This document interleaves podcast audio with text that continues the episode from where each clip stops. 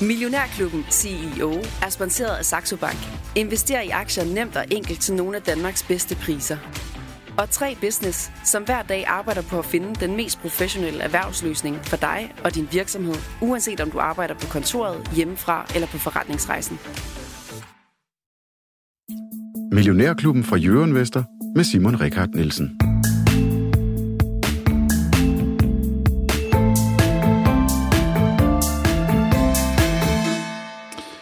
Velkommen til Millionærklubben CEO. Og velkommen til endnu et portræt af en af de mest fascinerende virksomheder på det danske aktiemarked. Ja, det har jeg efterhånden sagt et par gange, men den er god nok, for i dag skal det handle om Bang og Olufsen. Jeg kan også byde velkommen til en personlig samtale med en af øh, elektronikvirksomhedens topchefer, nemlig Nikolaj Vendelbo, som er finansdirektør CFO. Godmorgen, øh, Nikolaj, og velkommen til Millionærklubben. Jamen, godmorgen, godmorgen. Og, øh, ja, tak fordi jeg måtte være med i dag. Jamen, det er en fornøjelse, øh, fordi altså, jeg, jeg mener virkelig, Bang Olufsen, det er en, en af de virksomheder, som, som sådan på en eller anden måde står mig nært. Øh, jeg tror, mange danskere har det sådan. Det er jo en del af, af vores kulturarv. Vi, vi taler tit om den her ikoniske virksomhed fra Struer. Øh, også selvom den måske er lidt langt fra fordoms storhed, men det kan vi måske komme ind på øh, lidt senere. Lige nu vil jeg starte med at høre dig. Banger Olofsen her ved slutningen af 2022. Hvad er din fortælling om det? Jamen altså, vi er et rigtig godt sted i Bang Olufsen her i slutningen af 2022. Der er ingen tvivl om, at vi har været igennem øh, tre turbulente år øh, med en turnaround-strategi, som vi er i gang med at eksekvere på. En corona-krise, øh, som øh, et eller andet sted øh, gav lidt mudder i maskineriet midt i det hele, og så en efterfølgende komponent- og logistikkrise, som vi også lige har været igennem, og nu står vi jo så øh, her midt i vores højsæson. Øh, man kigger også ind i en, i en fremtid, som er, er præget af inflation og usikkerhed omkring øh, forbrugertilliden. Øh, så, øh, så vi har eksekveret på vores strategi. Vi synes, vi har, øh, vi har gjort rigt, alle de rigtige ting, og vi føler, at vi står et langt bedre sted, end vi gjorde 3,5, for 3,5 år siden. Og samtidig med det, så har vi, øh, så har vi skulle håndtere en lang række udefra kommende faktorer i de seneste par år. Så det har været utroligt spændende, mm. øh, sjovt, hårdt arbejde, men øh, først og fremmest har det været rigtig sjovt. Du står her nu. Det gør jeg i hvert fald. Godt. Øh, og, og som vi talte om lige inden vi gik ind i studiet, så har I jo sådan ikke bare et øh, skævt regnskabsår, forstået som det er kvartalerne, der er lidt skæve i forhold til hinanden, øh, i forhold til kalenderåret, øh, øh, men, men det er også en måneden er anderledes, og lige nu er du øh, bundet på hænder og fødder. Ja. Øh, men alligevel, kunne du ikke sådan, hvis du bare lige sådan tager de sidste par år, eller tre-fire år, øh, hvordan er det med, med bare toplinjen? Hvordan har den bevæget sig? Ja, altså vi, øh, hvis, hvis vi starter med den turnaround-strategi, vi egentlig lagde i april øh, 2020 øh, på, på ryggen af, af corona, øh, der havde vi jo et, et, øh, haft nogle svære år, og havde et svært år, hvor vi øh, havde en omsætning, der kun var lige på nordsiden af, af godt 2 milliarder kroner. Øh, så har vi arbejdet med vores turnaround-strategi, som først handlede om at, at få sorte tal på bundlinjen igen, og i fase 2 om at, om at skabe, skabe en robust, øh, et robust forretningsgrundlag, som vi kan, vi kan skalere på. Øh, og det betyder, at vi har vokset øh, tocifret de sidste to regnskabsår. Øh, og det regnskabsår så endte, som du selv siger, lidt skævt her, 31. i, øh, i 5. Jamen, der kom vi ud med lige under 3 milliarder kroner i, øh, i omsætning. Så en solid tocifret vækst øh, to år i træk. Og, og hvordan, øh, nu, nu taler vi sådan de sidste 3-4 år, prøv at fortælle lidt om historien. Og jeg, jeg ved godt, jeg lige har sagt, at alle danskere kender Bang og Olufsen. Ja. Men, men øh, du, du kom ind til virksomheden, hvad var det for, 3-4 år? 3,5 år siden, ja. 3,5 år siden. Øh, Hvordan, hvordan var det for dig? Hvad var det, hvad var det, du troede? Hvad tænkte du om Bang og Olufsen, altså inden du begyndte at tale med bestyrelsen og den der proces, der var igennem? Men hvad, hvad var din fortælling om, om Bang og Olufsen? Det helt personligt. Jamen altså for mig, har, altså Bang Olufsen er jo et ikonisk, øh, har altid været en ikonisk dansk øh, virksomhed med ikoniske produkter, som øh, man jo er vokset op med øh, og har et, et forhold til, både i forhold til ens øh, barndom, men også når man har været ude som, øh, jeg kan huske, jeg brugte en del af min første løn, efter jeg var færdig med at studere, på at købe et Bang Olufsen TV. Så det er jo et... Nyt eller brugt? Et nyt. Øh, wow. Her, inden fra butikken, inden, øh, der lå dengang inde ved Nørreport station. Øh, så, så det er jo en, en virksomhed, der, øh, der har jo utrolig meget historie og har utrolig meget sjæl øh, og er utrolig tæt forbundet øh, til Danmark og til Struer, øh, og derfor jo er ikonisk øh, for mig som, øh, som dansker, øh, og noget, man kan være utrolig stolt af at, at arbejde for. Og derfor var det egentlig også øh, øh, relativt let for mig at sige, at det var en virksomhed, jeg gerne ville arbejde øh, for, da jeg fik budet. Øh, jeg vidste godt, at BRO økonomisk set havde været igennem nogle udfordrende år. Øh, der var også gode tegn på, at man var i gang med, den, med, med en god omstilling øh, og til, at, til, at, til at kunne skabe noget, noget endnu større. Øh, så jeg følte jo et eller andet sted, øh, at, at det var noget, man ikke kunne sige nej til, øh, at være med til at, at skabe øh, en vækst for, øh, for Bang Olsen. Øh, og jeg kan huske, der var en, øh, en af mine bekendte, der sagde til mig, at når man får sådan et tilbud, så er det jo lidt ligesom et, øh, ligesom et, et folkekald øh, og et folkeombud nærmest, at tage opgaven på sig og, og være med til at, at skabe en, en fremgang for Bang Olufsen. Mm. Altså, der, der er folkeskolelærer og sygeplejersker, og så er der CFO i Bang Olufsen. Det er sådan de store kald her i det danske samfund. Ja, det synes jeg bestemt det er. Det er jo, det er jo brander og, nogle, og, og, ja, en historie, som, øh, som vi skal bevare. Hvad, hvad er de store milepæle i øh, BO's historie? Jamen altså, øh, først og fremmest, så, så er grundlag, virksomheden jo grundlagt i 1925. Øh, så vi har lige fejret 97 års fødselsdag her for, øh, for 10 dage siden. Øh, og øh, blev grundlagt lige uden for, for Struer. Øh, og var egentlig inspireret af, at den øh, opblomstring, der var øh, omkring radioproduktion og, og det medie, der hedder radio, øh, apropos her, når vi står her i, i, øh, i studiet i dag. Øh, og, øh, og Peter Bang og Svend Olsen gik jo i gang med at, at producere radioer, øh, i virkeligheden på, på, på loftet i, i, i en gård øh, uden for Struer. Øh, og det udviklede sig så til, øh, til, øh, til en, øh, en flot virksomhed med, med, med vækst, og man flyttede hurtigere i, i større lokaler inde i, øh, inde i Struer. Øh, men det var egentlig en, en, en meget danskbaseret virksomhed omsætningsmæssigt, hele vejen op til 60'erne faktisk. Øh, der var det meget, meget lille andel af Bang Olsens øh, omsætning, der var, var eksport. Øh, det var kun 3, 4, 5 procent. Men i 60'erne begyndte det internationalt ligesom at, at tage fart. Og det var også her, at, øh, at, at meget af den designlinje, som vi ser i Bang Olsen stadig i dag, egentlig blev, øh, blev grundlagt. Øh, specielt op igennem 70'erne med Jakob Jensen Design øh, og hele det her aluminium øh, materiale, som vi, jo, som vi jo bruger rigtig meget, blev, øh, blev, blev en kendt del af, af designet. Øh, så det var, det var en vigtig milepæl, og, for at stå for den, for at gennemføre den ekspansion, så blev øh, Magnussen børsnoteret i 1977 øh, for at skabe kapital til yderligere vækst og inspektion øh, internationalt. Øh, og det lykkedes man jo egentlig øh, fint med op igennem, øh, op igennem 80'erne også. Øh, og begyndte så på en diversificering af forretningen øh, op igennem 90'erne og starten af 0'erne, som jo i virkeligheden var det rigtig mange virksomheder gjorde. Ikke? Øh, så det var jo det tidspunkt, hvor at, øh, at vi gik ind i i forstærkerproduktion, og vi havde øh, sådan noget medtech-agtig produktion. Øh, blandt andet havde vi hjulpet nogle nordisk med at lave insulinpinde på et tidspunkt. Vi lavede telefoner øh, og lyd til biler og så videre. Så det blev ligesom et, en form for konglomerat op igennem øh, øh, 90'erne og, og 0'erne.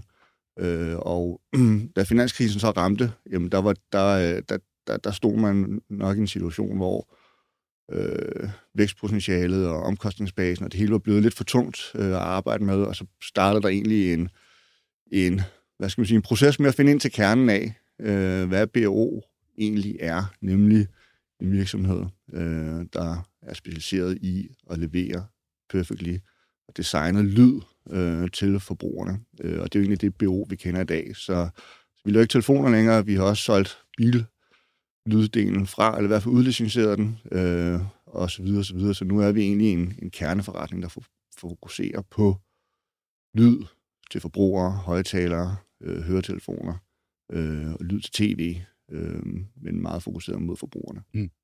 Så, så jeg stadigvæk jeg ser jo, øh, hvis jeg husker rigtigt, øh, eksklusive bilmærker bruge ja. Bang Olufsen øh, højtalersystem, øh, lydsystem. Ja. Men, men det er ikke øh, Bang Olufsen, den Nej, Nej. Det, det er ikke os, der, øh, der producerer selve øh, systemerne til bilen. Øh, vi øh, solgte i 2015 rettighederne til at bruge Bang Olufsen navnet i lydsystemer i biler øh, til Harman. Øh, så det er en licensforretning for os i dag. Vi er stadig med til at hvad skal man sige, designe udtrykket i bilerne. Vi er stadig med til at sikre, at lyden lever op til den kvalitet, det er at have Bang Olufsen stående på højtaleren. Men selve det tekniske inde i bilen og linket mellem bilsystemer og højtalersystemer, det står Harman for, og det er egentlig deres forretning øh, og vores brands, vi har licensieret ud. Men, men, der, men der, I tjener stadig penge på det? Vi tjener stadig penge på det. Okay. Øhm, men, men den her, hvad var det, der gjorde det her med, øh, for jeg kan godt huske den tid, hvor der både var en BO-telefon og en BO-alting. Øh, hvad var det, der gjorde, at man indså, at det ikke kunne lade sig gøre? Altså var det produkterne, der floppede, eller finanskrisen? Jamen altså, øh, øh, hvad der præcis er, er gået igennem øh, ledelsen i, i maskinrådet på det tidspunkt, det, øh, det kan jeg jo så ikke svare helt præcis på, men, men det er jo klart, at, øh, at det, blev, det blev meget stort at administrere så mange forskellige produktkategorier øh, og så mange forskellige forretningsben i en virksomhed, der stadigvæk øh, kun omsatte for, mm. øh, for omkring 4 milliarder øh, på det tidspunkt. Så det er jo selvfølgelig en udfordring, men, men, men jeg tror, at at der skete jo, øh, der skete jo også en række teknologiske ting på telefonsiden, øh, som gjorde det vanskeligere og vanskeligere at, at være med i, øh, i, i det ræs, så vi kunne se, hvor mobiltelefoner er i dag, øh, og hvad andre store, hedderkronede nordiske virksomheder på det tidspunkt kæmpede med i forhold til, til telefonsiden. Så jeg tror egentlig, det var et ganske klogt valg at trække følehåndet til sig der og fokusere på det, som, som egentlig er kernen. Mm. Det, det var også tavligt. Du skal ja. ikke stå til ansvar for fortidens øh, sønder. Men det er jo det, der sker med Bang Olufsen. Altså fordi, som jeg jo også selv voksede op med det, mine forældre er vokset op med Bang Olufsen, altså som du selv sagde, ja. et, et godt borgerligt hjem i Danmark, der skal stå et klaver og et fjernsyn fra Bang Olufsen. Øh, så, så har man ligesom nået den øvre middelklasse store, store drøm. Ikke? Øh, men men hvor, hvor står vi egentlig henne i dag i forhold til det produktudbud, der er nu? Øh, fordi som jeg også lige fortalte dig, inden vi gik i studiet, øh, nu var jeg lige nede i butikken, der ligger her øh, i København. Øh, det er øh, i den, jeg vil lige sige, den pæne ende af strøget op, yes, op mod øh, Kongens Nytorv. Og, og der, altså, man kan jo godt se, som du siger, øh, altså jeg er helt lægemand, ser bare på produkterne og tænker, mm. jeg, kan godt, jeg kan godt genkende de der historiske linjer, altså aluminium, de skarpe kanter, det er sådan meget udfordrende design i noget af det. det, det altså man, man kan godt, altså man slår sig på det på den gode måde, kan man sige. Øh, ekstremt eksklusivt. Noget af det er vanvittigt dyrt, da man kan få et par højtaler, et sæt, til 760.000 kroner. Ikke? Det er altså tre øh, mellemstore familiebiler. Øh, og så er der de der samtidig, altså det der segment, og så er der stadigvæk de der headsets og små dimsedutter, mm. og, altså, som, du kan, altså, som, som, som alle egentlig er tilgængelige for. Hvad er, øh, hvad, hvad er strategien i dag? Altså ja. rent produktudbud. Jamen altså, først og fremmest så er det vigtigt at forstå, at øh, der, hvor vi er og gerne vil være som virksomhed i det, man kalder forbrugerelektronik, for at bruge et godt dansk ord her, det er, at vi er en luksusvirksomhed. Vi tager en luksusposition i forbrugerelektronikmarkedet. Og det er ret vigtigt at holde sig for øje, både i forhold til, når vi snakker prispunkter, men også når vi snakker om, hvilke forbrugere vi, øh, vi egentlig targeterer, altså hvad er det for nogle brugere, som vi mener er vores målgruppe øh, i Bang Olufsen. Øh, og det, der kendetegner øh, vores produkter, øh, og det at være i, i luksusindustrien, det er selvfølgelig, at vi skiller os ud. Vi laver produkter, som ingen andre laver. Vi laver ikke ting, der er lavet af sort plastik, eller for den sags hvid plastik. Vi laver produkter i materialer og i, øh, og i design, som er unikke, øh, og som gør noget ved folk, og som rører folk på en anden måde. For det at være i luksusindustrien, det handler ikke bare om at sælge funktionalitet, og sælge lyd, der kommer ud igennem en højtaler eller en høretelefon. Det handler også om at sælge følelser, det handler om at skabe oplevelser og skabe de her hvad skal man sige, emotionelle connections mellem forbrugeren og produktet også af deres, i deres liv. Og det, det, det er den position, vi tager meget øh, klart i vores, øh, i vores industri. Og det er der ikke nogen andre, der gør. Så på den måde differentierer vi os helt enormt meget. Så kan, man, så kan vi sige, hvorfor har vi så stadig nogle højtalere til 760.000, og du kan købe høretelefoner til 3.000 kroner? Jamen, En høretelefon for os i 3.000 kroner er selvfølgelig et billigere produkt, men det er stadigvæk et produkt, der er unikt i den klasse. Det er den ene ting, der er, der, er, der er vigtigt at forstå. Men det andet er også, at, at i og med, at vores høretelefoner jo skiller sig ud fra, øh, fra konkurrenterne, jamen så giver det også forbrugerne en mulighed for at differentiere sig. Så jeg som forbruger, jeg vil gerne have noget, som andre ikke har, eller som ser anderledes ud. Øh, og det er noget af det, vi arbejder rigtig meget med os fremadrettet i vores strategi, det er at kunne personalisere vores produkter, øh, flere farver, øh, sikre, at øh, du kan få skabt en høretelefon i et farvemix, eller få øh, nogle, øh, engraveret nogle initialer på, eller noget, som ingen andre har. Og det er det, der gør, at du godt kan have altså hele, hele produktrangen fra, øh, fra ja, høretelefoner til, til dyre højtalere. Hvis du tænker på andre luksusmærker, øh, mærker, så er det egentlig ikke så meget anderledes. Altså, du kan jo have store brands som øh, Gucci eller Hermès eller så videre. Du kan købe utroligt dyrt tøj og tasker, men du kan også købe en parfume duty free i lufthavnen til 300-400 kroner, øh, og alligevel føle, at du får en del af, af det brand. Og det er jo egentlig nogenlunde den samme tankegang, man kan sige, vi har omkring vores produkt. Jamen det, det, er, øh, det, det var faktisk en god... Øh, okay, den køber jeg ind på, øh, men, men det er bare et spørgsmål om, om I selv internt har nogle overvejelser, altså har I nogle målinger? Er der en balance? Fordi øh, fair nok i forhold til altså en Gucci-taske. Øh, der er forskel på Gucci-parfume og Gucci-tasken. Men, men her der taler vi jo altså om øh, et produkt, altså et BRO-fjernsyn, som en statusmarkør for ens liv og ens egen succes. Altså når man er blevet forfremmet en 3, 4, 5 gange, og kan lige skæmte direktionslokalet lige rundt om hjørnet, øh, så slår man jo til og skal have en BMW 3, 5 og et, og et BRO-fjernsyn. Men vil man have, vil jeres forbrugere have det, når man kan få alt... Nu skal jeg passe på, hvad jeg siger. Jeg vil lige ved at sige skrammel. Det mente jeg ikke. Men når man kan få alle de billige produkter også. Ja. Men det er der rigtig mange forbrugere, der gerne vil have. Der er også nogen, der ikke vil, men det er ikke dem, vi henvender os til. Øh, og øh, her og det er, jo, det, er jo, det er jo noget af det, som vi skal også skal huske, når vi sidder som danskere. For os danskere, der er BO, føler vi, det skal være allemands eje. Det skal være noget, alle kan komme til. Men det er nu ikke sådan, vi ser på det i BO. Fordi vi skal ikke konkurrere med øh, Apple eller Bose eller Sony for den sags skyld, om at lave produkter, som alle kan købe. Det er ikke der, vi skal være.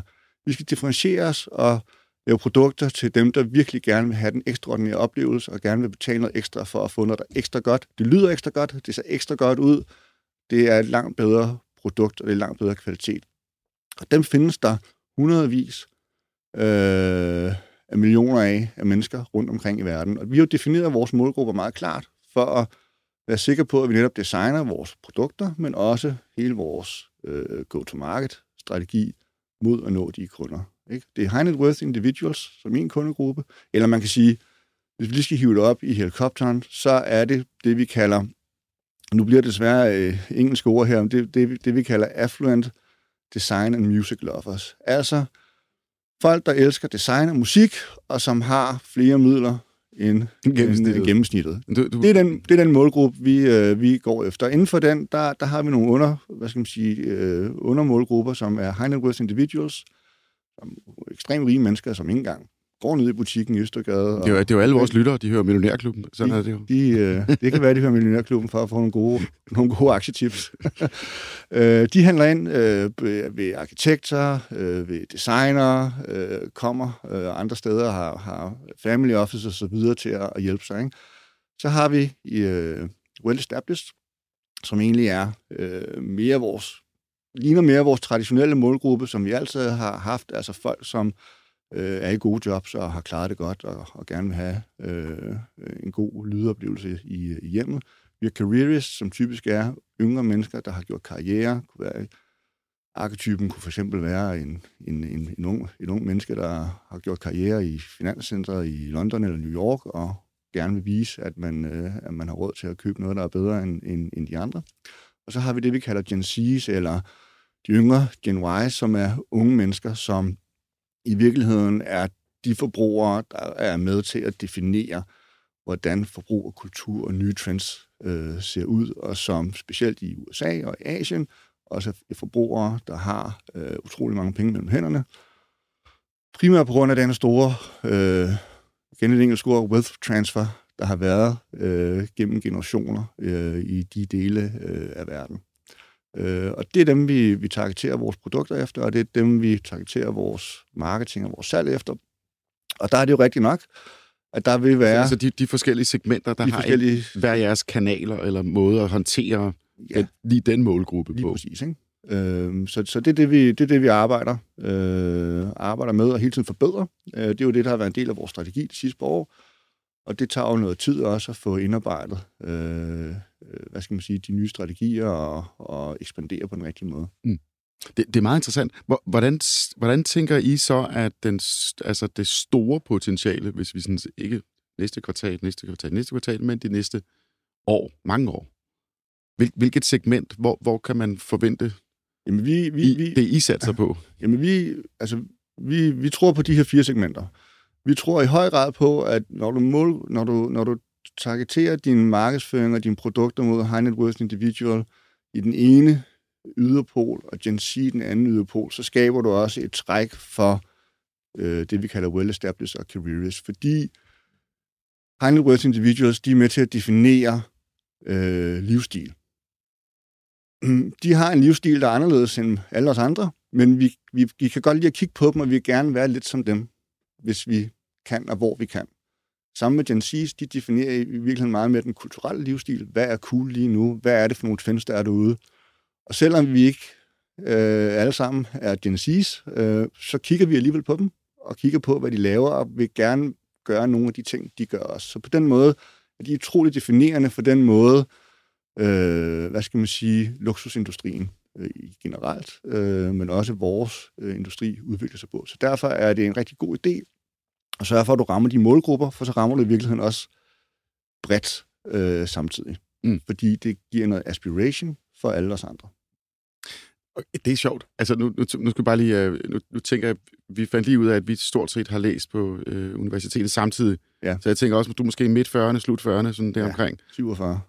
Så, så vi, altså det du siger, sådan vores generation, kan man også gøre det så bredt, altså øh, jeg ved godt, øh, high net worth, ja. altså de ultra-rige, de kan være alle alder, men altså sådan nogen som, som os, som eller sådan den, den store målgruppe for BO, nej, Nå, men altså ikke...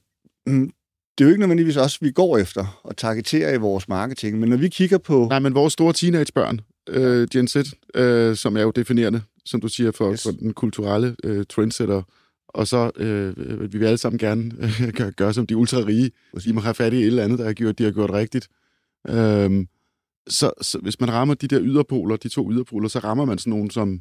så trækker det. Det har, det har en, en, en pull-effekt på, øh, på, på, på os andre. Mm. De, hvis du kigger på de meget rige, og hvad de har råd til, og hvad de øh, kører i biler, eller hvad for nogle uger de går med, eller hvad for noget højtalere de har hjemme, så tænker man, okay, kunne jeg få sådan en BO-højtaler? Uh, det, så er jeg jo lidt ligesom dem. Og det er jo sådan, det fungerer, øh, mennesket, øh, psykologisk. Er, er Bang Olufsen så en øh, designvirksomhed, en detailvirksomhed, en øh, produktionsvirksomhed, en elektronikvirksomhed? Er det en møbelproducent? Nej, altså vi er, øh, vi, vi er, øh, øh, altså vi, vi, vi siger selv, at, øh, at vi er en virksomhed, som laver luksus, lyd, som er tidsløst. Men vi er også en teknologivirksomhed samtidig. Så vi står ligesom på de tre ben, der handler om at lave øh, ja, tidsløst design, som kan øh, vare i generationer, produkter, som du ikke smider ud, øh, som du gerne vil have stående i dit hjem i mange, mange år. Øh, og vi arbejder også med at sikre, at både det, ikke bare design, men også den teknologi, der er inde i, er, øh, kan opgraderes, så, den, øh, så dine produkter kan bruges i mange år, og vores produktkategorier ligesom hænger sammen, så du får en, en hvad skal man sige, en, en seamless sammenhæng mellem alle de forskellige produkter, rent øh, teknologisk, så vi laver et, et Bang Olufsen ekosystem. Mm-hmm. Så vi er i høj grad også en teknologivirksomhed, vi er en designvirksomhed, og så er vi selvfølgelig også en, en luksus lydvirksomhed. Vi skal skabe øh, oplevelser for forbrugerne øh, og sikre, at når de køber BO-produkter, så køber de mere end bare funktionaliteten. De køber også en følelse. Altså, hvis vi lige tager de tre, de tre ben, øh, så øh, design har jeg ikke forstand på. Jeg kan bare konstatere, at jeg synes, det er pænt. øh, det du fortalte om jeres øh, segmentering, øh, øh, altså det branddelen, øh, det giver god mening. Ja. Øh, teknologidelen, er, er I store nok? Har I muskler nok til at være op imod øh, Sonos, Apple, Samsung, Philips, Sony? Wow, Ja, det men- ja, det nogle har store vi. giganter. Ja, det, det har vi ikke på alle områder. Øhm, det skal vi heller ikke. Øh, vi skal heller ikke konkurrere med dem teknologisk på, øh, på alle områder. Men det, der er vigtigt, det er, at vi øh, skaber et Bang Olufsen økosystem. Så den måde, du som forbruger interagerer med din Bang Olufsen produktportefølje, fordi vi vil gerne have, at du køber mere net, den kundeoplevelse, den brugeroplevelse, den skal vi eje øh, teknologisk. Så, så den del er enormt vigtig for os, øh, for os at eje. Og så har vi bare nogle unikke kompetencer, når vi snakker om øh, lydteknologi, øh, hvor at meget af det, vi har i vores højtaler, den måde, de virker på, øh, der, der er vi, hvad skal man sige, frontrunners på det. Så for eksempel, nu snakker du om, om denne højtaler til 760.000, øh, øh, som... Øh, øh, som efterhånden har nogle, nogle, øh, nogle, nogle år på, dagen, på banen. Den kom ud, da vi blev øh, 90 år, så det, øh, det er syv år siden. Der udviklede vi jo en teknologi, øh, som gør, at højtaleren selv mærker det rum, den er i, og selv kan justere sine indstillinger efter rummet, så du får den optimale lyd, bare som eksempel. Den teknologi har vi nu kunne bruge til at, hvad skal man sige, øh, implementere i mindre og mindre højtalerklasser, sådan at langt de fleste af vores højtaler i dag faktisk har den teknologi i sig, og det gør, at du får altid en unik øh, lydoplevelse, uanset hvilke omgivelser du stiller højtaleren ind i. Fordi lyd er jo et fysisk medie, så hvor du har dine møbler, eller hvad du har gardiner, eller om du ikke har nogen gardiner, eller hvor spisebordet står osv., det har jo en betydning for, hvordan lyden opleves i rummet. Mm. Så det er bare et eksempel på, hvor vi udvikler teknologi før andre. Jeg kan bare huske, hvad der, der var sådan, jeg ved ikke, om det er den 20-30 år siden, og igen, du står ikke til ansvar for noget som helst, og jeg ved ikke, om det her det er rigtigt, men, men der var sådan, man, man sagde, hvis man købte et BRO-fjernsyn, at det, du i virkeligheden får, det er et to år gammelt øh, Philips, som bare ser rigtig pænt ud. Øh, jeg, jeg købte jo et, et selv dengang. Jeg var sådan helt li- jeg var sådan og Det var godt nok brugt. Øh, men anyways, øh, er, er, er der noget om, om, om, om snakken der? Nej, altså, øh, vi, for det første så samarbejder vi i dag med LG på, øh, på skærmene. Men det er rigtigt, at, øh, at BO øh, laver ikke selv selve panelet til tv'erne. Øh, og det gør vi ikke, fordi at det er et teknologisk område, som er fuldstændig domineret af Samsung og LG i dag. Øh, og de laver de bedste. Øh, og, og, og, og det er ikke vores kernekompetence. Vores kernekompetence er at lave lyden til fjernsynet og sætte skærmen ind i et design, der gør, at, øh, at, øh, at, øh, at det bliver unikt øh, at se på. Og derfor har vi et meget stærkt samarbejde med LG på skærmteknologien, der gør, at når du køber vores fjernsyn, så får du den bedste teknologi rent, øh, rent billedmæssigt. Du får også den bedste lydteknologi, øh, som vi står for, og det er jo så integreret i et system. Det, der er det smarte her, det er, at når du kigger på forbrugere på vores fjernsyn, så lyddelen og skærmene er jo i dag, hvad skal man sige, en eller anden form for, for uh, detach fra hinanden. Det vil sige, at skærmteknologien udvikler sig meget hurtigere end lydteknologien. Så hvis du efter fem år gerne vil have en nyere skærm til dit tv, så kan du købe en ny skærm og putte det på det lydsystem, du allerede har fra Bang Olufsen, uden at skifte lydsystemer. Og det er i virkeligheden en af vores kerne modsætninger. det er at skabe de her produkter, der varer længere, og som forbrugeren kan opgradere på forskellige vis. Øhm, og som i virkeligheden... Gælder det også den bagvedliggende øh, software, altså brugersystemet ja, med øh, det hedder smart interface? Vi arbejder, Ja. vi, vi arbejder meget modulært med vores, øh, med, vores, med vores produkter, sådan at du kan øh, opgradere softwaren for det første. Du kan også udskifte de dele af produktet, der øh, hurtigere måske øh, går i stykker. Det kan være, at du skal skifte batteri på et tidspunkt øh, Øh, i nogle højtalere øh, eller, eller andre moduler. Så vi har designet vores, vores, øh, vores produkter modulært for netop at gøre, at de kan repareres, og de kan øh, blive ved med at virke, øh, virke et hjem, også når ny teknologi kommer, kommer til, og det skal kunne have højere øh, performance osv. Og det er en vigtig del af vores strategi, det er i virkeligheden at gøre op med den smid, altså køb og smid væk kultur, der er i forbrug af elektronik Ej, dag. nu, nu bliver du også bæredygtig, Nikolaj. verden... Det, det, Ja. det, ja.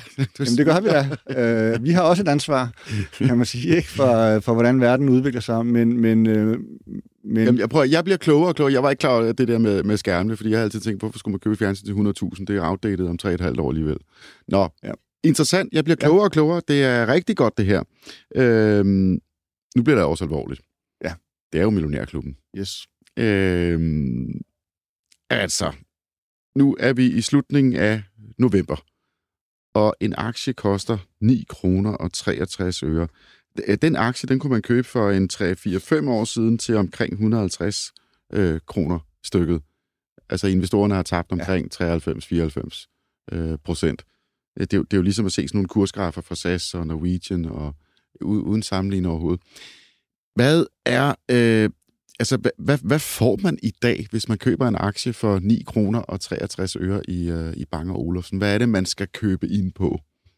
Jamen altså, øhm, du, du, du køber jo ind i en fantastisk øh, virksomhed, som øh, har defineret et, øh, et marked inden for luksus i consumer electronics, som ingen andre virksomheder opererer i. Sonos, Jamen, de opererer i øh, consumer electronics, men de opererer ikke i luksus. Harman, Kardon, eller hvad de hedder altså. De opererer i consumer electronics, men de opererer ikke i luksus. Okay. Okay. Alle, de fleste af vores konkurrenter laver højtalere, som er firkantet øh, og i sort eller hvid eller grå plastik i en eller anden afart. Øh, og det er der også et marked for, bestemt. Og mange af dem gør det da rigtig godt, så det er slet ikke det. Men øh, vi henvender os bare til nogle andre målgrupper, som er i luksusindustrien, øh, og hvor, øh, hvor logikken er en lidt anden i forhold til købsoplevelsen, og hvordan du skal targetere dine målgrupper, og hvor vi øh, har mulighed for at differentiere os. Så vi mener i virkeligheden, at vi har fundet øh, vores, øh, man kan sige, blue ocean i den del af forbrug- og elektronikindustrien, som handler om at tage luksuspositionen, skabe unikke produkter og unikke oplevelser for vores, øh, for vores kunder. Men, Øh, men, og det er det, man køber ind i. men jeg tror måske, du misforstår spørgsmålet, fordi her er Millionærklubben, det er sådan en lille lukket klub, hvor man, hvor man kan tale frit.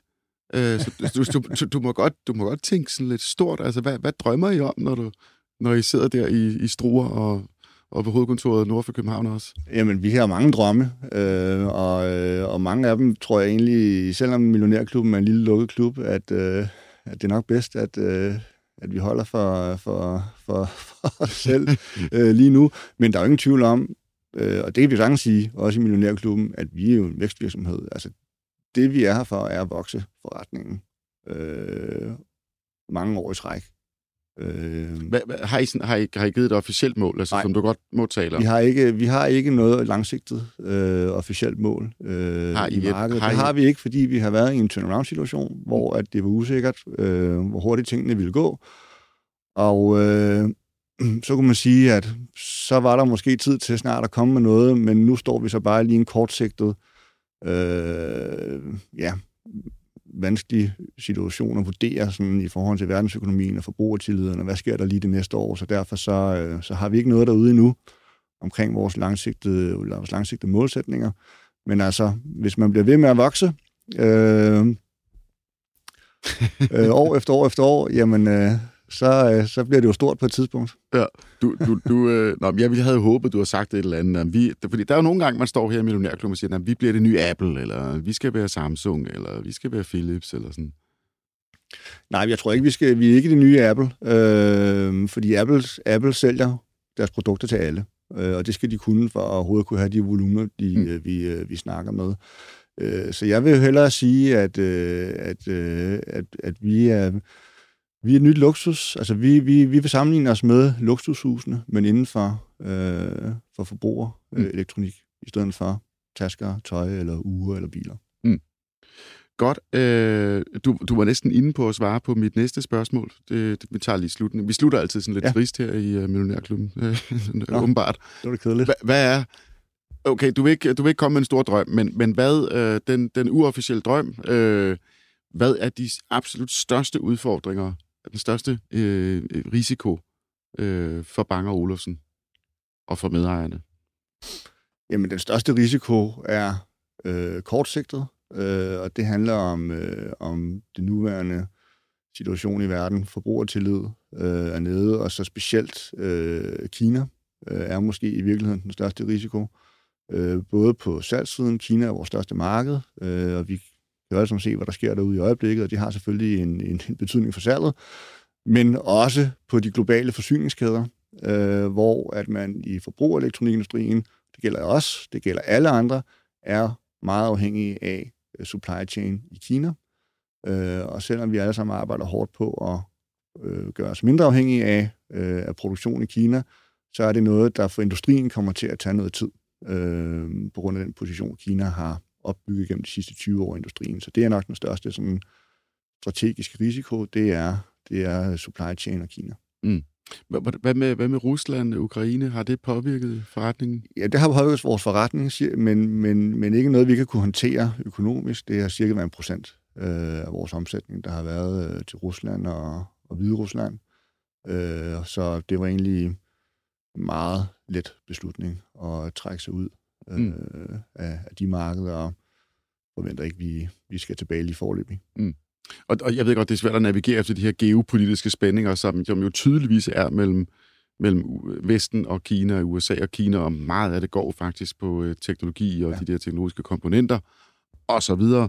Øh, men, men gør I jer nogle strategiske overvejelser om, okay, nu skal vi måske kigge mere mod et andet sted i verden, eller Ja, altså, kan, man, øh, kan I gøre noget offensivt? Altså på, på, på produktions- og altså på, på, på supply chain-delen, der gør vi. Så der er vi ved at kigge på, hvordan vi kan bygge noget produktion uden for Kina. Øh, man skal bare huske, at selvom du laver produktionsanlæg og samler dine produkter uden for Kina, det gør vi faktisk allerede i dag, øh, så har du stadigvæk komponenter, der går igennem den kinesiske maskine, og det, det, det er nok der, hvor, hvor den egentlige udfordring øh, ligger. Øh, men vi har også valgt at satse mere på USA, øh, rent salgsmæssigt, øh, her over de sidste øh, halve år, og vil gøre det øh, i, øh, i fremtiden. Øh, netop for at mitigere de udfordringer, der kan opstå øh, og er opstået i Kina rent salgsmæssigt på grund af corona, men også fordi, at USA lige nu øh, og deres forbrugere er noget mere modstandsdygtige over for, øh, for inflationen og, øh, og, øh, og den, hvad skal man sige, formodet recession, som, som alle taler om, kommer i, øh, i Europa, øh, når vi engang får noget, noget data for, hvordan det egentlig er gået. Og der er USA bare et andet sted lige nu, så derfor øh, satser vi mere på USA og de amerikanske forbrugere. Mm. Så markedsværdien på BRO lige nu er 1,2 milliarder. Nej, jo, jo 1,2 øh, milliarder kroner. Hvad, hvad, hvad burde den ligge på? Market cap? Ja. Jamen altså, det er jo ikke, det er jo ikke, det er jo ikke mere end et halvt år siden, at vi var oppe i, øh, i en kurs, der var, var 3-4 gange højere. Øh, og, øh, jeg, jeg troede, jeg kunne lokke dig til at komme med et så, øh, her til sidst. Så det var et godt første skridt. Godt. Nikolaj Vendelbo, det var en øh, fornøjelse, øh, og øh, du levede simpelthen op til mine forventninger øh, til at tale om, om det, som jeg synes er en af de mest øh, fascinerende virksomheder på, øh, på børsen. Så tak, fordi du havde tid til at kigge forbi. Mange tak, fordi I måtte være med.